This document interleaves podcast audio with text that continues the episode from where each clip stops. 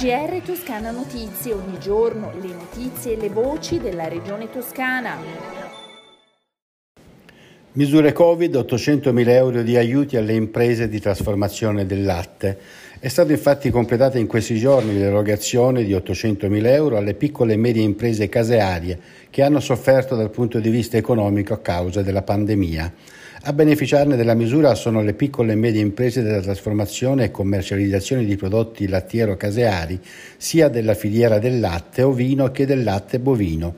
I fondi sono stati assegnati a 17 imprese che hanno beneficiato di un importo massimo di aiuto pari a 50.000 euro, commisurato alla perdita di fatturato registrata nel periodo marzo-maggio 2020, il periodo del primo lockdown a seguito della pandemia da coronavirus, rispetto allo stesso trimestre del 2019.